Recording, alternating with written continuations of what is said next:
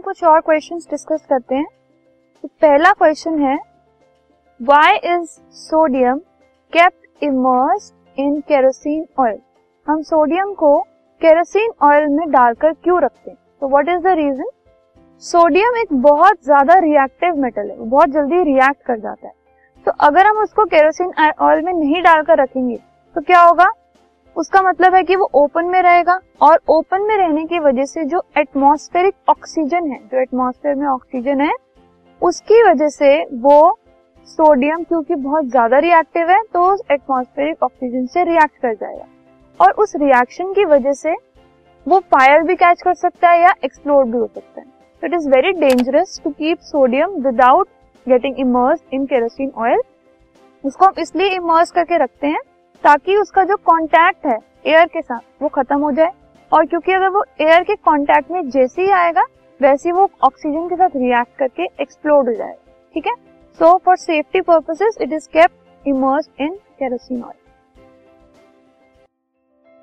this podcast is brought you by Hubhopper Shiksha Abhiyan अगर आपको ये पॉडकास्ट पसंद आया तो प्लीज़ लाइक शेयर और सब्सक्राइब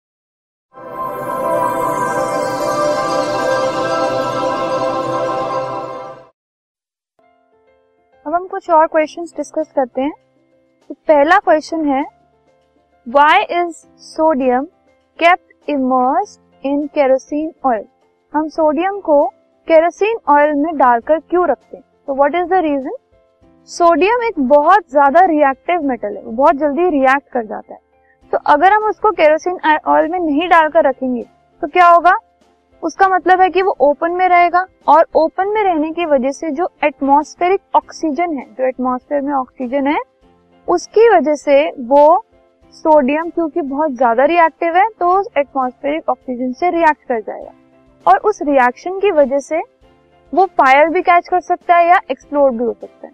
तो it is very dangerous to keep sodium without getting immerse in kerosene oil उसको हम इसलिए इमर्स करके रखते हैं ताकि उसका जो कांटेक्ट है एयर के साथ, वो खत्म हो जाए।